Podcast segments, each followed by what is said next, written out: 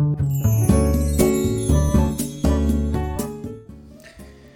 はようございます。愛知県岡崎市のオーラムという一人サロンで美容師をしてます。カナダと申します。このチャンネルは美容師歴25年以上の僕が一人サロンの経営のことや大人の美容のこと髪のことなどを毎朝7時に配信をしているチャンネルです。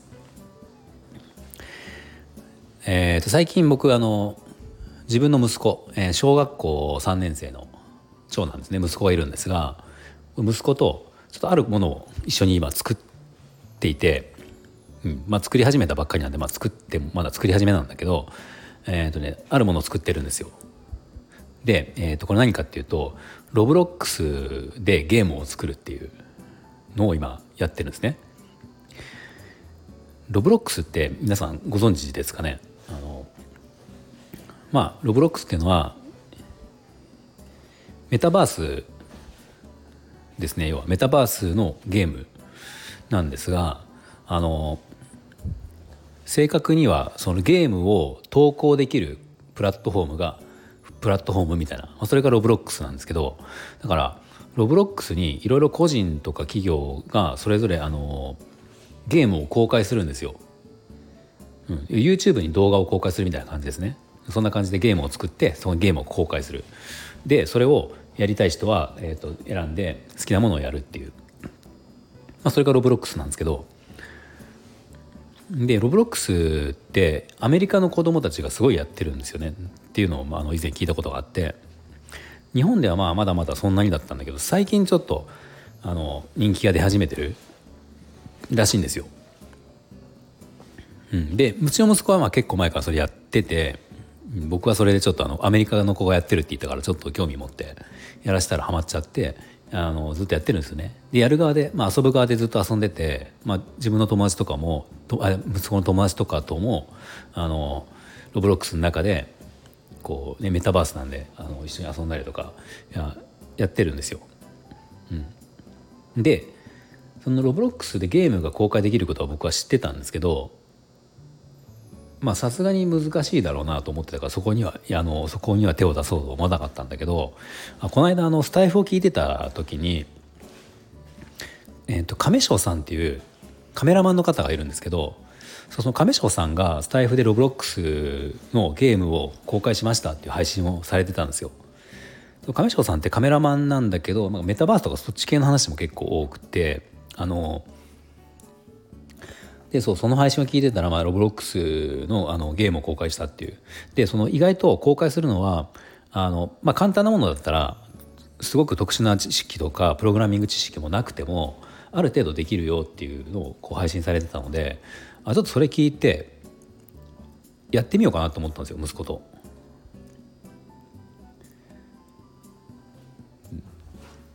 そう。でこの間あのえなんか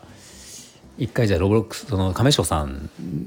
の説明亀翔さんが説明してくれてたんであのロブロックススタジオっていうのがあってそれがそれがあるとできるんだよってことを言ってたんでうんそれをうちでダウンロードして息子とこうねやってみたんです一回。やっぱ、まあ、簡単とはいえやっぱなかなか難しいところもあったのでで結局あの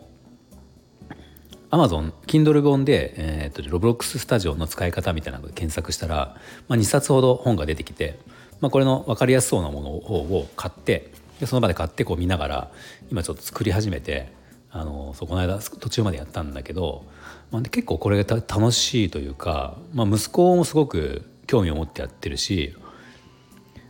まあ、まだ全然正直そのゲームの形にもなってないんだけど今僕らがやってるのは本当にそのかなんか障害物とかを一旦その置くとか色を変えるとか位置を変えるとか大きさを変えるとかなんか重力を反映する反映しないとかねそんなようなことを今設定をどうするかっていうこうやってやるとこうなるんだよみたいなことをやってる段階なので、まあ、まだゲームの形にもなってないんだけどただなんかそれが一個一個解決していくことになんかすごく息子も達成感があるみたいでそうちょっとこれ頑張ってやってみようかなと思ってまあさすがに息子一人ではできないから一緒に僕とね僕が一緒にやるんだけどそれでも今まで自分が遊んでたゲームロブロックスでこう遊ぶ側だけだった自分ゲームあの息子が自分でじゃあ今度作る側に回れる回れもし回れたらすごいなんて言うんだろうこうたすごいことじゃないですか。うん、なんかなまあ自信もつく自信もつくというかあのあこんなことができるんだっていうのもあるし、まあ、やっぱり僕と一緒とはいえ最初から全く分かんなかった息子があの、ね、作れたっていう事実ってめちゃめちゃ大きいと思うしななんならそれを、えーと、友達とかにねやってもらってもいいし学校で発表してもいいしなんかそんな自由研究にしてもいいなって僕思うんですよね。うん、だからなんかそれでちょっと面白そうだから今頑張ってやってるんですけど、まあ、実際ちょっとやあのまだと途中途中というかまあ本当に始まったばっかだから最終的に、ね、できて公開までいけるのかどうかちょっと分かんないけどまあ多分ねやってたらできると思うんですよ時間かかったとしても。だからその達成感を息子に味わってほしいなっていうので、えー、ちょっと今ねそのことやってます。で多分それやったら僕もなんか自分的にもあの自分のでも達成感やっぱありますよね息子のために始めたことだけど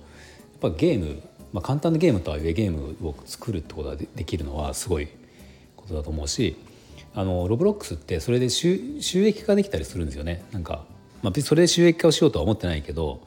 なんかあのこの間ホリエモンとかもホリエモンがなんかね動画で言ってたけどそのフォートナイトっていうもう一個息子あ息子ね小学校にすごく小学生に人気のフォートナイトっていうゲームがあるんですけどこのフォートナイトもそういうふうに一般公開できるような仕様に今度変わっていくみたいなことを言ってたんですよ。そうすると今 YouTube とかで、えー、とこう収益を得ている人たちっているけど近い将来そのゲームを公開してまあ、今の YouTuber みたいにもう大金を稼ぐ人が出てくるんじゃないかみたいなこんな話をしてて、まあ、なかなか夢があるなっていうのをちょっと思ったのでまあ別にそれでお金が稼げるかどうか分かんないけどあのただもし、ね、息子と一緒に作ってなんかもう頑張って作ってよりこうどんどんどんどんいいものにしていったら時に、まあ、例えば本当にそれで10円でもねあの稼げたら息子にとってすごいいい経験経験なんじゃないかなっていうの思うんですよね。うん、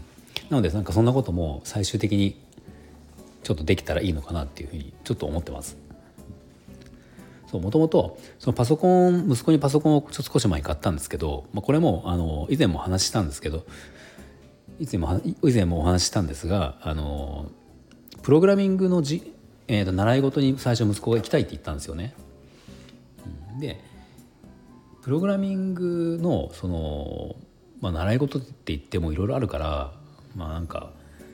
よくよく分かんないし何をやるのか。だったらパソコン買ってあげるからいろいろ触ってみたらっていうことでパソコンを買ったんですよ。うん、そうだからそんなこともあるからまあなんか、ね、そこからちょっとゲームを作るっていうところから入ってあの、もしプログラミングに興味を持てば、まあ、そこで使う言語を勉強してもいいだろうし。なんかプログラミングをやるっていうのはやっぱ幅が広すぎるから何か、ね、ゲームを作ってじゃあロブロックスならロブロックスであこれをじゃあもうちょっとやろうと思ったらこのプログラミングのこのなんとかっていう言語が必要なんだよねってなればじゃあそれを勉強するとかでもいいと思うし、うん、何かちょっといい経験になるんじゃないかなと思ったのでそうそれがあの亀翔さんの配信を聞いてちょっとそれをねちょっとやってみようってちょっと思えたので、はい、あのいい情報をいただけたなと思ってます。なので亀翔さんの配信僕が聞いた配信ちょっとあの貼っておきますんで